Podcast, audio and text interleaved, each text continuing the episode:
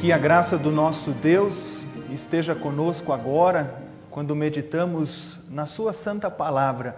Nesse 12 domingo após o Pentecostes, nós queremos olhar para o texto do Evangelho, há pouco lido, dando especial ênfase na confissão de Pedro: o Senhor é o Messias, o Filho do Deus vivo. Vamos orar? Gracioso e eterno Deus, é bom estarmos na tua presença, é bom ouvirmos a tua santa palavra. Orienta-nos, usa a boca deste pastor, por Jesus o nosso Senhor. Amém. Quais são as marcas que você carrega da sua vida? Marcas normalmente são lembranças de momentos, de lugares e de pessoas que nós carregamos. Algumas marcas, elas podem ficar no nosso corpo para sempre em forma de cicatrizes.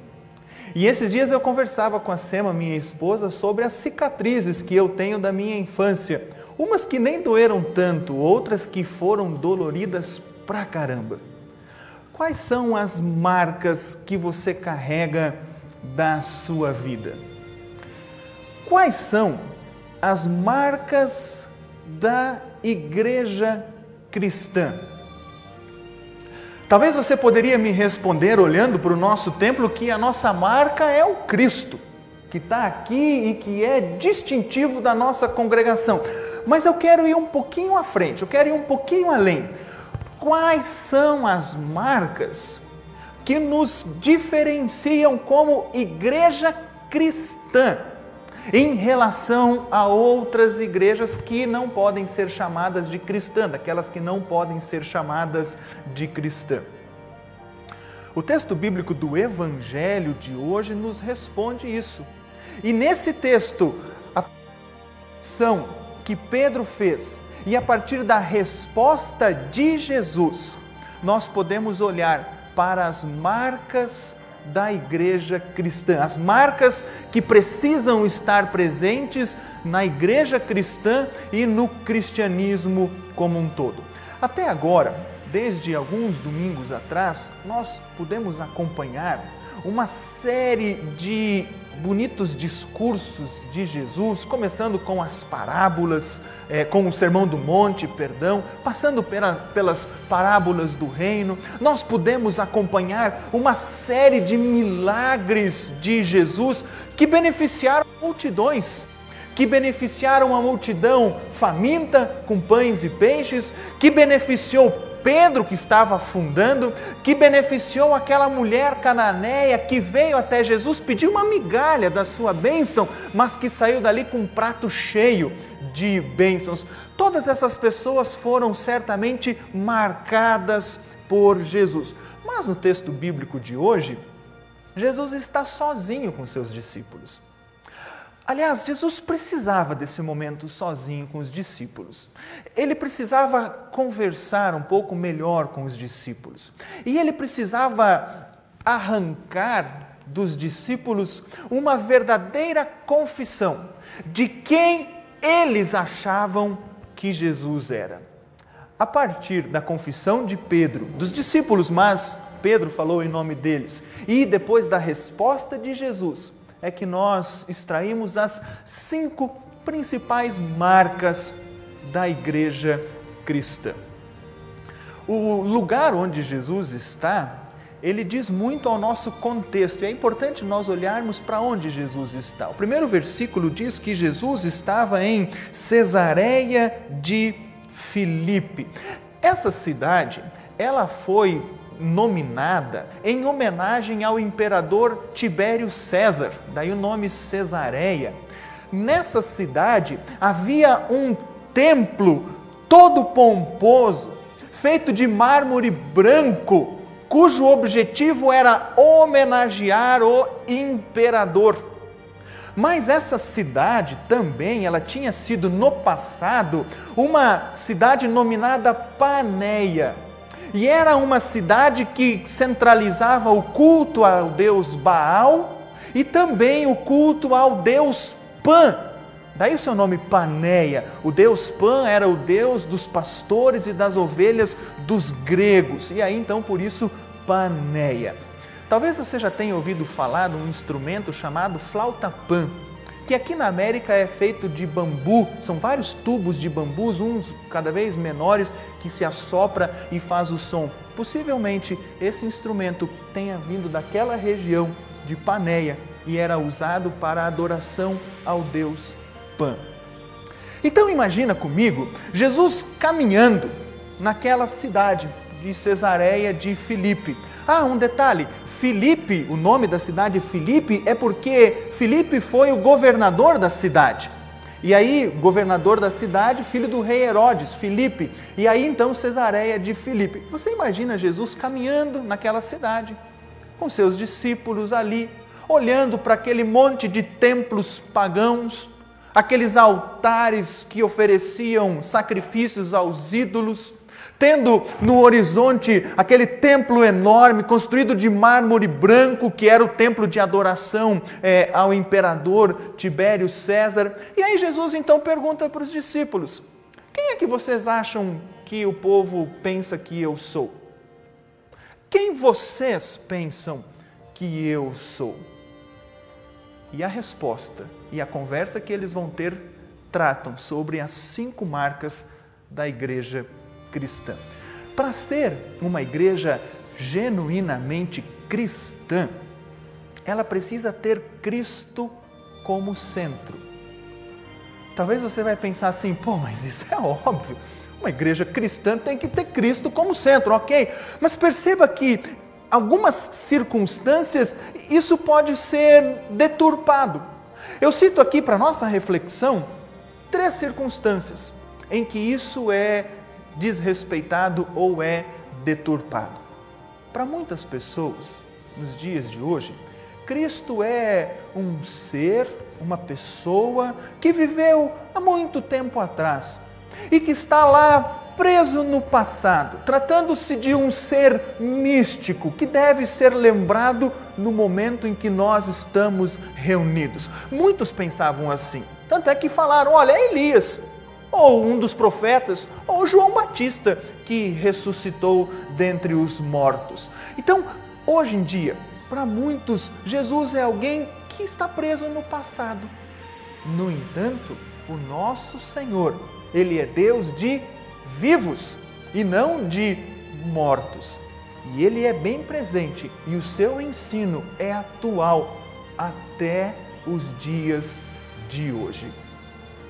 Uma segunda circunstância, um segundo pensamento, quando Cristo deixa de ser o centro da igreja, é quando pensamos que o seu ensinamento pode não ser mais válido para os dias atuais. É quando imaginamos que os seus ensinamentos foram bons estão presos lá no passado. A sua vida é uma vida de exemplo.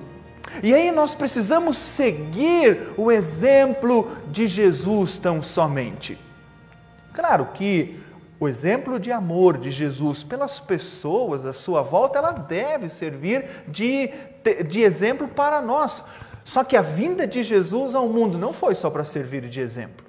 A vinda de Jesus ao mundo foi para perdoar pecados. Ele veio para morrer por nós na cruz, não só para servir de exemplo. E uma terceira circunstância em que esse ensino de Cristo como centro pode ser deturpado é quando Cristo deixa de ser o centro e o ser humano se torna o centro. E aí Jesus passa a ser um auxiliador do ser humano nas suas batalhas espirituais e batalhas corriqueiras. Veja como isso transparece muito quando a ênfase é dada no ser humano. Jesus te salvou, Jesus te perdoou, Jesus te amou, porque você é especial, você é escolhido, você é ungido, você é abençoado, você é um vitorioso, você é alguém que Deus escolheu. Claro que tudo isso é verdade o que eu estou falando, sem dúvida. Só que nessa pregação, Cristo deixa de ser o centro. E quem assume o centro é o ser humano. Cristo é o centro de toda a pregação cristã. E isso fica claro, fica evidente quando Pedro fala: o Senhor é o Messias, o Filho do Deus vivo. A igreja se preocupa unicamente em ter Cristo como centro de toda a sua vida, de toda a pregação e de toda a sua existência. Em todos os momentos, Ele é o centro da nossa vida cristã. Quando Jesus usa um jogo de palavras com Pedro ali, dizendo: Tu és Pedro, e sobre esta pedra edificarei a minha igreja, o que Jesus está aqui querendo dizer é que sobre aquela verdade que Pedro havia acabado de confessar, o Senhor é o Messias, o Filho de Deus, sobre esta verdade é que a igreja seria construída. Cristo é o caminho, a verdade e a vida. Cristo é a rocha, a pedra angular. Cristo é aquele que é o centro da igreja cristã. Aliás, Pedro é um apelido. O nome de Pedro é Simão Bar Jonas, Simão, filho de João. Cefas é outro apelido para Pedro. Simão Bar Jonas passou a história conhecido como Pedro, mas o seu nome é Simão. Simão Bar Jonas, Simão, filho de João. Quando Jesus responde para Pedro é, sobre a verdade que ele havia confessado, que havia sido uma verdade revelada pelo próprio Pai, Jesus então fala que essa é, lança aqui a segunda marca presente na igreja cristã, que é a revelação do Pai, a palavra de Deus. A igreja cristã se ocupa em ter a palavra de Deus como algo marcante em toda a sua existência. Talvez você vai pensar, ah, mas isso é óbvio, a palavra de Deus é presente na igreja. Mas perceba que muitas vezes não. Isso pode ser enganoso. Paulo diz ao pastor Timóteo, lá em 1 Timóteo 3,15, assim: toda a escritura é inspirada por Deus e é útil para o ensino, para a repreensão e para a correção na justiça. Você notou aqui o termo toda? Toda a Escritura é inspirada por Deus. Sendo assim, eu não posso escolher qual parte da Escritura. Não existe, o tempo mudou, os tempos são outros, a Bíblia tem que ser lida com os olhos da atualidade. Não. Quando a Bíblia me aponta o meu pecado, quem deve mudar não é a Bíblia. Quem deve mudar sou eu. E eu é que devo corrigir a minha vida de acordo com aquilo que Deus orienta na sua santa palavra. O escritor aos Hebreus diz: a palavra de Deus é viva e eficaz. E o salmista complementa quando ele diz: lâmpada para os meus pés é a tua palavra. A igreja cristã se ocupa em anunciar a palavra de Deus a todas as pessoas, livre de ensinamentos humanos, livre de tentativas de alterá-la para fazer caber na nossa atual realidade. Qualquer tentativa de subtraí-la, de subjugá-la, de alterá-la, pecado aos olhos de Deus. Por quê? Porque ela é uma marca da igreja cristã e precisa ser ensinada. A terceira marca da igreja cristã, presente na igreja cristã, foi quando o próprio Jesus disse que as portas do inferno não prevalecerão contra ela. Ou, essa é a tradução antiga, na tradução que nós temos na nossa mão, nem a morte poderá vencê-la. É a autoridade da igreja em relação à palavra de Deus. É interessante que essa verdade, essa marca, ela foi atestada por um homem chamado Gamaliel, um homem do Conselho Superior de Jerusalém. Aquele homem não sabia, mas ele estava falando sobre a marca da igreja. Lá em Atos 5 está registrado, quando os, os apóstolos, inclusive Pedro, estavam testemunhando, anunciando, falando às multidões, o conselho querendo calá-los. Aí então Gamaliel reúne o conselho e fala: Pessoal, fica tranquilo, deixa que esses homens vão embora, porque se isso aí vem de homens, aí vai, vai acabar. Já acabaram tantos outros. Ele cita dois ali no texto de Atos 5. Mas, se vem de Deus, vocês não poderão destruir. A igreja cristã, ela subsiste pelos séculos, tendo autoridade inclusive sobre a morte. Nada pode deter a palavra, a pregação da palavra de Deus. Fomos trancados por causa da pandemia. Deus nos deu a oportunidade de ouvirmos a palavra de Deus em nossas casas, como muitos agora estão fazendo. E nós continuamos a ouvir a palavra, porque nem a morte pode deter a pregação da palavra de Deus. Aliás, todas as vezes na história, e em um episódio específico da história do ser humano, em que a palavra de Deus foi alterada e foi adulterada, Deus suscitou pessoas para que pudessem corrigir a pregação da palavra de Deus e colocá-la na centralidade da Bíblia que aponta para Jesus Cristo. A quarta marca presente na igreja cristã diz respeito à sua função. O nosso texto bíblico registra muito bem isso quando Jesus fala assim: Eu lhe darei as chaves do reino do céu. O que você proibir na terra será proibido no céu, e o que você permitir na terra será permitido no céu. A igreja tem como uma marca a autorização de fechar e abrir as portas do reino dos céus. Essa doutrina ficou conhecida em nossos catecismos maior e menor, escritos por Martinho Lutero, como o ofício das chaves. Ora, chaves abrem e fecham portas. E é isso que a igreja faz. Pela pregação da palavra, a igreja fecha portas para aquele que não quer se arrepender do seu pecado mas pela pregação da palavra, a igreja abre portas para aquele que se arrepende e quer voltar a Deus. Olha que belo, olha que maravilha, que preciosidade que a igreja recebeu abrir e fechar portas, as portas do reino dos céus. E Jesus fala: o que vocês fizerem aqui terá sido feito nos céus. A igreja faz isso por meio da pregação da palavra de Deus. A igreja faz isso através dos sacramentos, administrando batismo e santa ceia. É dessa forma que a igreja fecha e abre as portas do reino do céu.